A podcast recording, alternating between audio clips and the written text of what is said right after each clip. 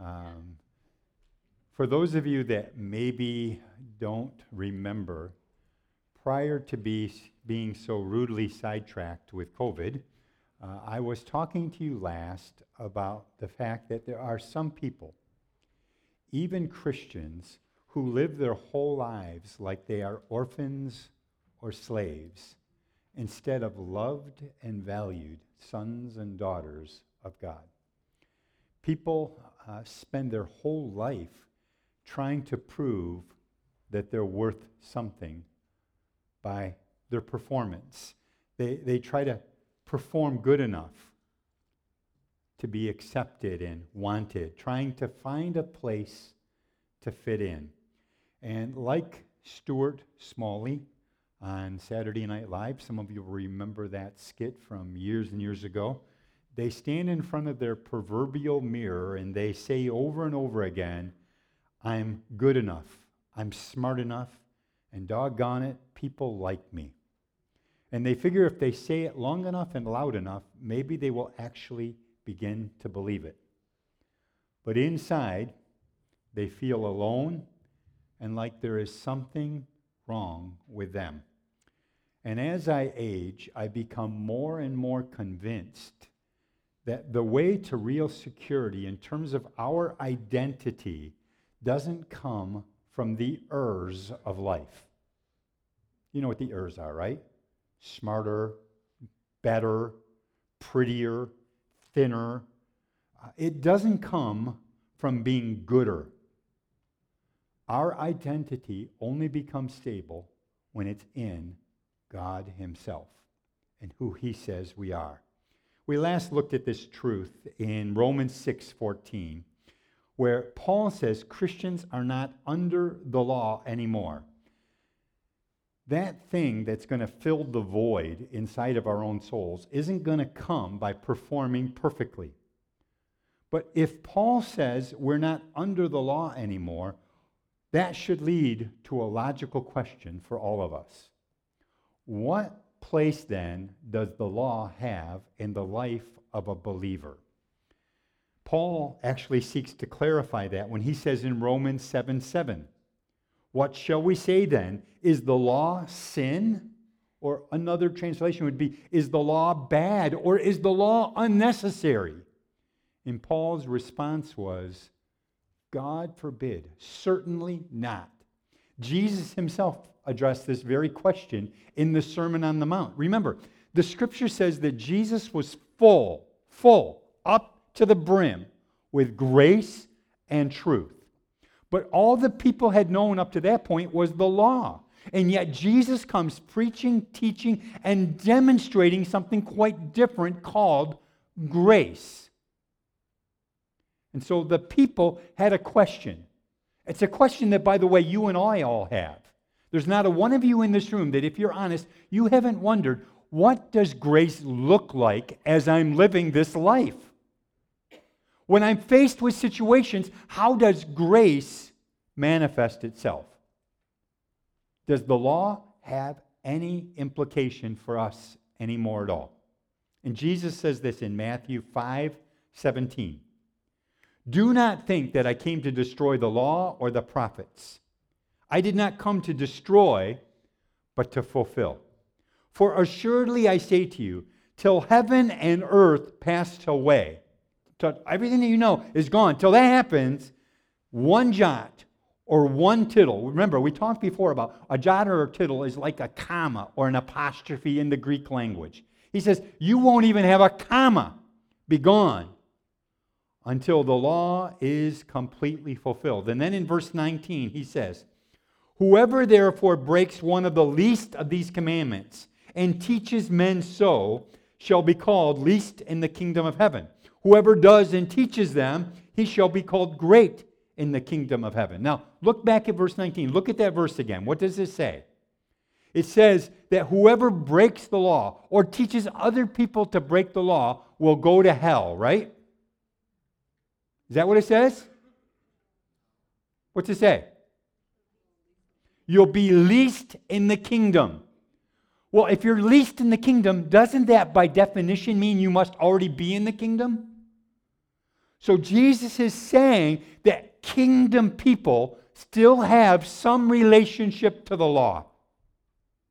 And so today I want to talk to you very briefly about the relationship between the law and Christians. What is the purpose of the law for Christians? And part of the reason I'm doing that is that as I have lived my life, I have watched Christians tend to go to one of two extremes. Either they live lawlessly, saying, Nothing I do matters anymore because God loves me just as I am. Have you ever heard somebody say that? God loves me just the way I am. While they're doing something that they know and you know they shouldn't be doing. But it doesn't matter because God loves me. The other extreme is people who then say, I better learn how to keep the law perfectly.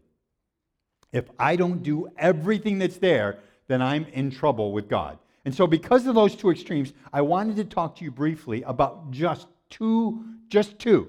I started with five. I narrowed it down to two. Two purposes that the law has for every Christian. So, number one, the law is our master. And I know you're going to love that one. Paul says in Galatians 3:24, Therefore, the law was our tutor, or where, where I got master from is from the King James Version. It says, The law is our school master.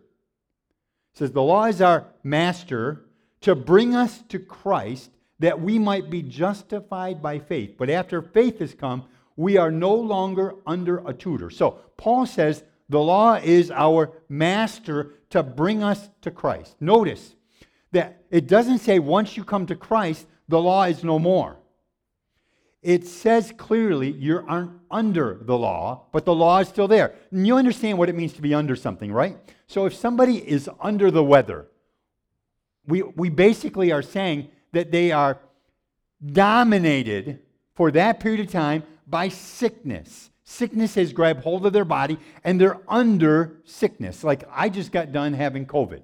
Uh, it was a wonderful party. I'm glad everybody came. Uh, coughing, headache, tiredness, you name it, they all came to the party. I was under it for a time. It dominated me for the time. Even though I kept telling my wife, I don't have it, it still dominated me.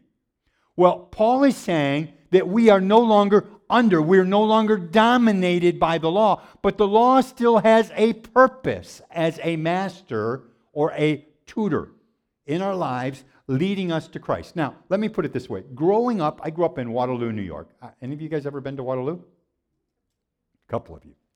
Waterloo is a wonderful place, and I used to attend Waterloo Central School. And I lived out in the country. In fact, where I lived was the farthest point from the school system that was possible and to still attend that school. In other words, I lived right on the line between Phelps and Waterloo. We chose Waterloo. So we would get on the bus in the morning while I was young, before I got a license and drove. But we would get on the bus and we would take a bus to Waterloo Elementary School. But on the way, we would always make a stop at a place called St. Mary's Catholic School. And we would let the kids off. But on the way to St. Mary's Catholic School, the kids would tell us all about their life in Catholic school. Now, did any of you ever attend Catholic school? Some of you, okay. I don't know what your experience was like, Andrew. But these kids would tell us, and they would talk about Catholic school like it was literally the place from hell itself. They talked about these nuns who were like the Gestapo trying to exact as much pain as they could. And I want to suggest to you that in many ways the law is a lot like those nuns walking around with that ruler, ready to smack your hand for every infraction that they perceive to be real. You see, until you come to a place where you realize and accept the truth that you can't find your place or feel worth in anything by just performing better. Until you come to the place where you realize that when I live that way, I'm going to end up either angry and railing against the law or I'm going to become depressed and discouraged.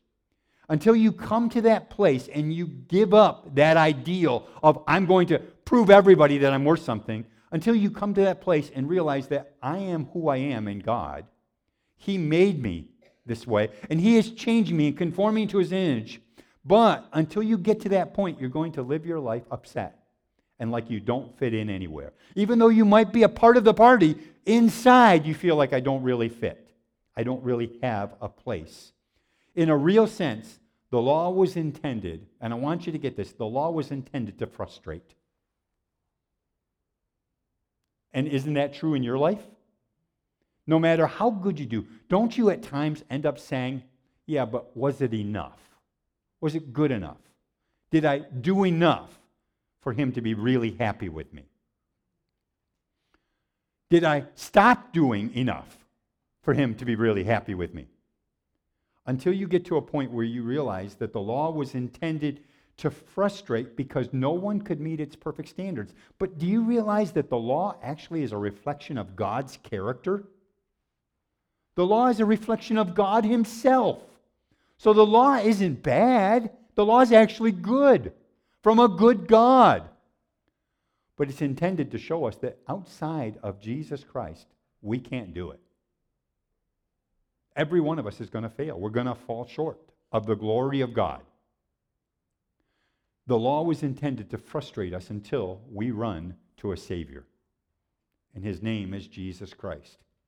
It was intended to drive people to their Messiah, Jesus. So, what's the law for? Well, before you're a Christian, the law said you can't do it perfectly enough, so you need a Savior. Once you become a Christian, the law says you can't do it perfectly enough, so you need a Savior. It's the same message. You need Jesus. You see, sometimes when we go through a trial, like in our family, Karen and I just went through COVID, you go through a trial, and in the midst of the trial, what, when you're at night sitting on your couch because you can't sleep, because you can't stop coughing, every cough is making your head explode more and more and more. And in those moments, you say, Man, this is killing me. I need Jesus now. I need him. But the implication of that comment is I need Jesus more now because I have COVID than I did before I had COVID. But that's not true. I need Jesus every moment of every day. We used to sing a hymn, I need thee. Oh, I need thee. Every hour I need thee. Forget every hour, every second you need him. And the law is intended to drive you to God, to say, I need him. Every moment of the day, I need him. Um, I don't know how many of you guys remember your school experience. Uh, some of you have tried to forget it, I'm sure. But I had a teacher whose name was Mr. Snyder. Uh, he was my uh, seventh grade math teacher. Seventh grade. And in seventh grade, just like most of you guys, we went from teacher to teacher. He was my math teacher. And in seventh grade, Mr. Snyder, uh, he had an interesting style. I don't know if it was because in those moments maybe I wasn't paying attention. Maybe it was solely because I had fallen asleep in class again. But I can remember being awakened with an eraser hitting me in the head or a piece of chalk, one or the other. And usually he would take his chalk and put it in one of those holders. So when that thing hits you, it woke you up. And that wasn't enough for Mr. Snyder. He would then get in my face and tell me what a lazy, no good, never accomplished, never worth anything student you are. And by the way, he didn't do it just for me, he did it for everybody. I can't tell you how many times he had girls crying in that class. For me, Mr. Snyder reminds me of, uh, remember the Geico commercial about, it was something like this. I, I didn't go back and look it up, but I think it was something like this. Does a drill sergeant make a good therapist? Do you remember that commercial? Well, I want to suggest that Mr. Snyder was a lot like that drill sergeant in that commercial. He's in your face screaming at you saying you're not good enough. Now, what if you were in Mr. Snyder's class, but you heard that across the hall there was another teacher who was teaching math at the same grade level. And you heard that that teacher was different than Mr. Snyder. That teacher actually seemed to like his students.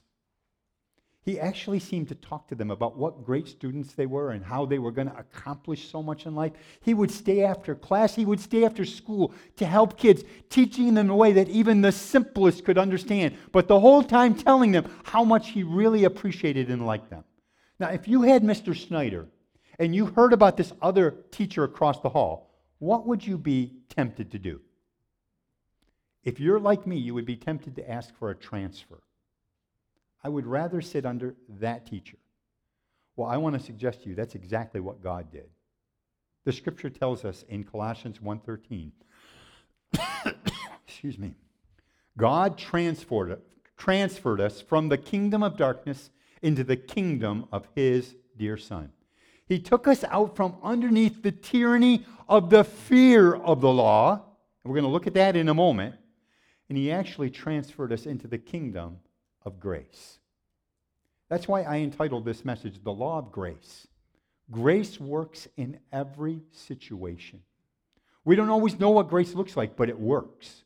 When you see grace, when you hear grace, when you feel grace, you know it for what it is. So somebody says, Can you define it for me? I say, No, but I know it when I hit it. Grace is that real. So the first thing that I want you to get is the law is our master.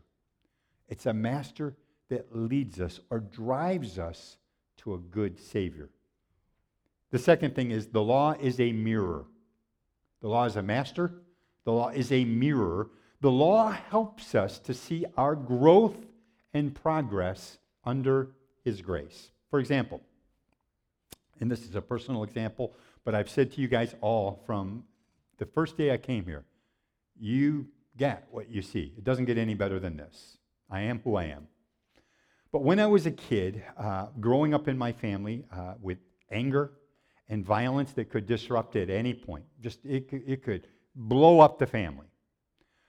When growing up in that home, and then you would read books about other homes, or you would watch TVs like, you know, Father Knows Best and Leave It to Beaver, you began to live in an imaginary world. And I found that I ended up lying a lot as a kid. Lying was very common. I would lie to get out of trouble, but I would also lie to make myself look better. I don't know if you've ever done that, where you've exaggerated about yourself in some way in order to make the person you're talking to think more of you than what you thought of yourself. But I lied a lot. And then I became a Christian. And I still lied a lot. And then I became a pastor. And I still lied a lot. Oh, I would spruce it up a little bit. I would call it embellishments to make my sermon illustrations more exciting and engaging. You know, all my friends did it. I, I knew that when they were telling me their stories, they weren't true. But they told the story like it was their story. And I would do the same thing. I learned well. I would exaggerate and I would excuse it saying, well, it's just an exaggeration. It's just, it's just a story. But I lied a lot. Then, walking with Jesus for a while, I came to the point where I experienced more and more of his love, of his grace, of his acceptance. And I found that I didn't want to lie anymore. In fact, I found that I didn't need to lie anymore because I didn't have to make people think better of me as much anymore. Because I realized that if the God of the universe thought I was okay, then maybe I was okay. But I didn't get there because I read the Ten Commandments, which says, Thou shalt not lie. I got there because I experienced the grace of God. And I find that now I don't lie as much as I used to. Now, do I ever lie? Yes, I do. I find myself still doing the same stupid stuff, and I'll say to my wife usually, What was wrong with me? What was I thinking? But all that means, and this is where the mirror comes in, when I look at my life, I realize I'm not where I want to be yet, but I'm not where, I was. I'm still on a journey. I am making progress. I still have struggles at times, just like probably you have struggles at times. Maybe yours isn't lying. Maybe it's something else. Maybe it's anger. Maybe it's jealousy. Maybe it's depression you struggle with. Whatever it is, we're able to look at our lives as it compares to God's perfection represented in the law, and we're able to look at it and say, I'm not all the way there yet, but I'm on the way. I'm not what I used to be. I'm not what I'm going to be, but I'm not what I used to be anymore. I see the grace of God working in my life.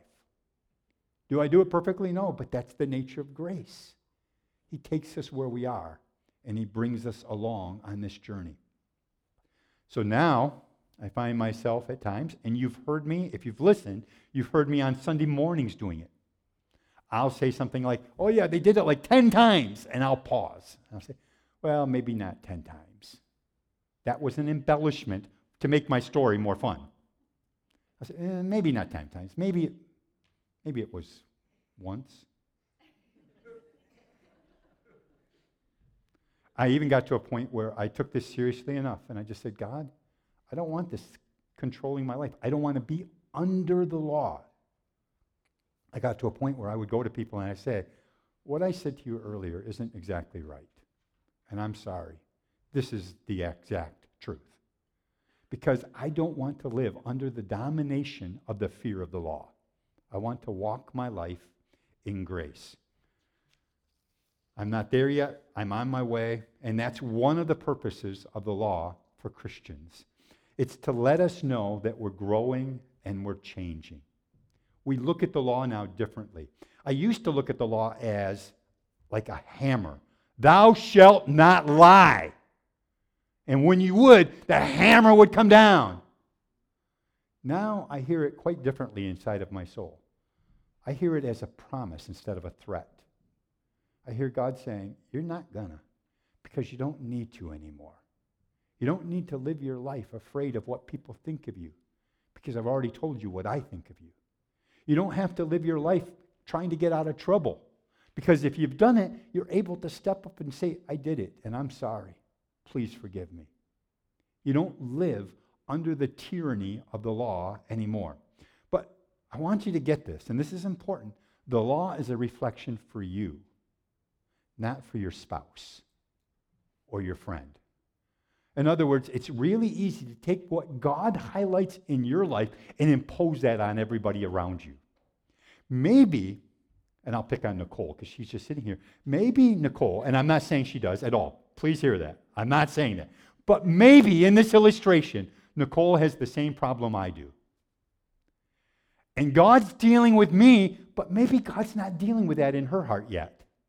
Maybe he never will, because maybe there's something more that God wants to get at in her than what he's doing in me.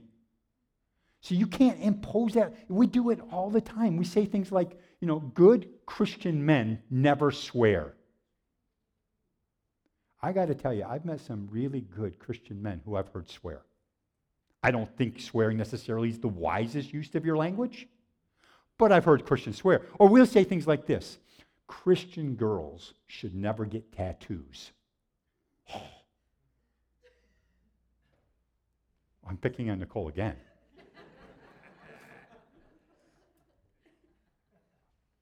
we, we, we, we impose things upon people as if somehow we have the right because God's dealing with us.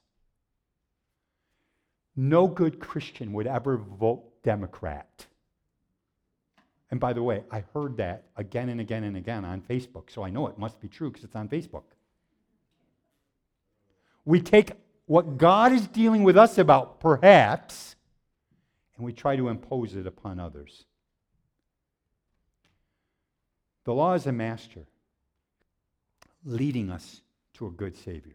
The law is a meter, a mirror rather, reflecting how God's grace is working in us, but the law is not a machete where you use it to chop people up for your purposes.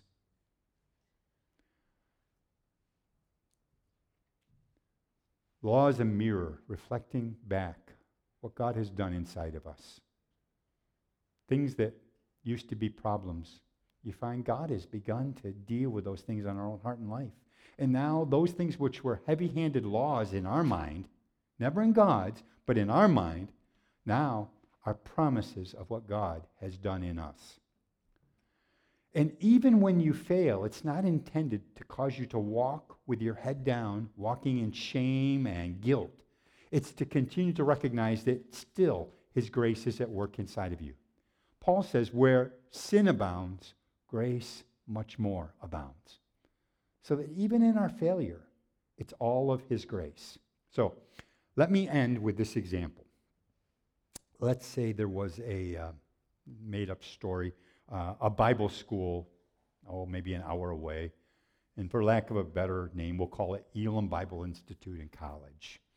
And let's say there was a student, a young student there at Elim. I don't know, give him a name. Chris. We'll call him Chris. And Chris was taking a course called Ethics from a professor, we'll call him Dr. Morris Smith. And in that course, we were going through a book, chapter after chapter on ethics. We got done with chapter one, and Dr. Smith said, Okay, I want you to take this test, which is an essay. And so he hands it all out to the students, and the students all take it. Well, Chris, being the brilliant student that he is, recognizes this is an ethics course. This is an ethics test. And he's giving us this test, and then he takes it one step farther and he says, I want you to grade your own test. And Chris is thinking, okay, this is an ethical exercise. He's going to look at our grades to see were we really hard enough on ourselves. So Chris grades his test and he gives himself an F in the test in order to show Dr. Smith how humble he really was, how ethical he really was. We get done grading the test, and Dr. Smith says, Okay, now you can take your test and put it away. Let's open up to chapter two. Well, Chris, being somewhat competitive and somewhat of a perfectionist himself, raises his hand and says, Dr. Smith, what, what do you want us to do with the test? And he says, Just put it away. And Chris raises his hands again and says, But Dr. Smith, how are you going to know what grade to give us? And Dr. Smith sighs heavily and looks at Chris and says, Okay, I know I'm not going to be able to go on until I deal with this. You must not understand that the test was never for you, for me. The test was for you. I don't care how you graded. I don't care what your grade was. This test was to help you know how you're doing in this, not me. And I want to suggest to you that's kind of what grace is like. Grace no longer grades us based upon the law, it grades us based upon how much grace we have received from God. And that's all it's about. If you've listened to me over these last weeks, you, you understand I'm not saying that grace means that you can live willy nilly, lawlessly, any way you want. Grace actually means there's so much life of God working inside of you that you don't want to live that way anymore. And you know you can't change without His grace. And that's what this is about. And so when you're going along in your daily life and you perform badly, what you need is grace. And when you go along in your daily life and you actually perform well, it's all of grace.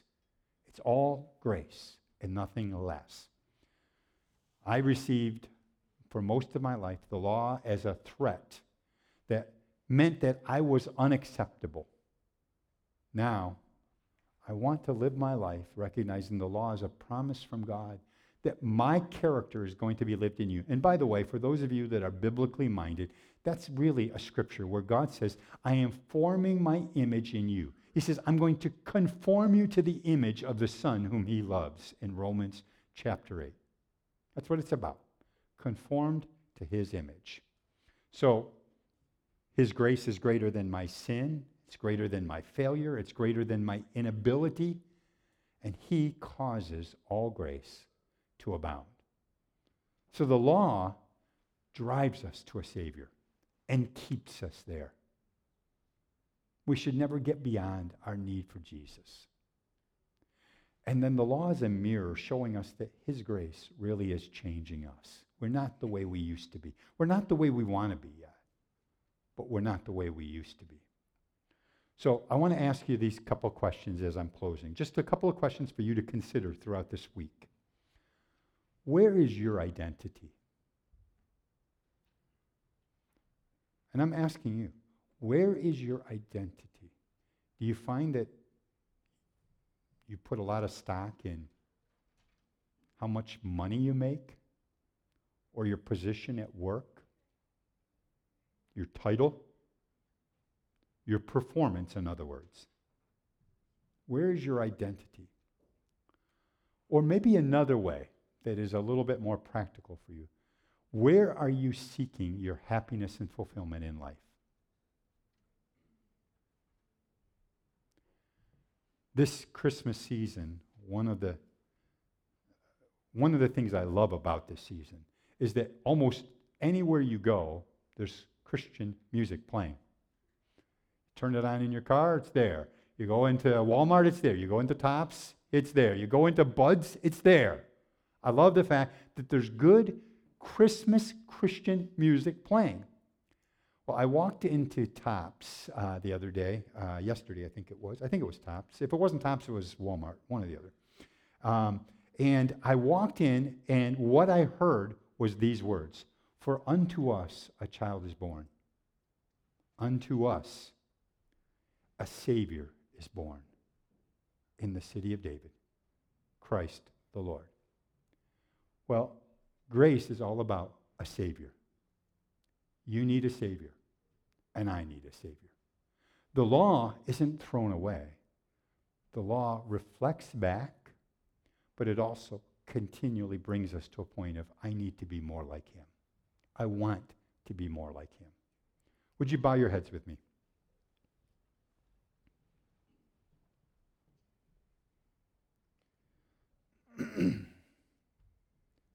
Just take a moment.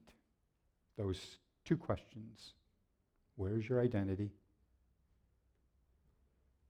What are you seeking for meaning and happiness in life? Where do you go for that? Is it in your relationships with people? They make you feel special, so you must be special? Or what happens when they're having a bad day and they don't make you feel so special? Or when they fail you? Is it in your performance, your work? Where are you seeking happiness and meaning for life? For unto us is born this day in the city of David a Savior, Christ the Lord. Father, I pray that beyond my words and the ability that I have to espouse that which you give to me, beyond that, I pray for your Holy Spirit to begin to do a work in hearts where we begin to be changed from the inside out till we look more and more like Jesus so that those around us, as they said to the early disciples, it says they took note that they had been with Jesus. Lord, make us more like you. Not because we have to or because we're afraid. Not because we know that if we do that, then we somehow are more acceptable. But just because we want to be like you, our God and Savior. Work that into the fiber of our being. Help our security to be in our relationship with you. Nothing less, nothing more. Secure in our God. And now, Father, uh, as I'm closing, I think about all of the different ones who are missing today, often because of sickness or concerns about sickness. I pray for your healing touch, Lord. I know that we hear constantly, day by day, more and more information. The numbers are going up, new variants, all that kind of stuff. But Lord, we're praying for healing in Jesus' name. Health and protection, life in each body. Lord, years ago we used to sing, Jesus, your name is life. Well, let that life flow into us, I pray. In the name of Christ, amen. Amen. God bless you. Have a great rest of your day.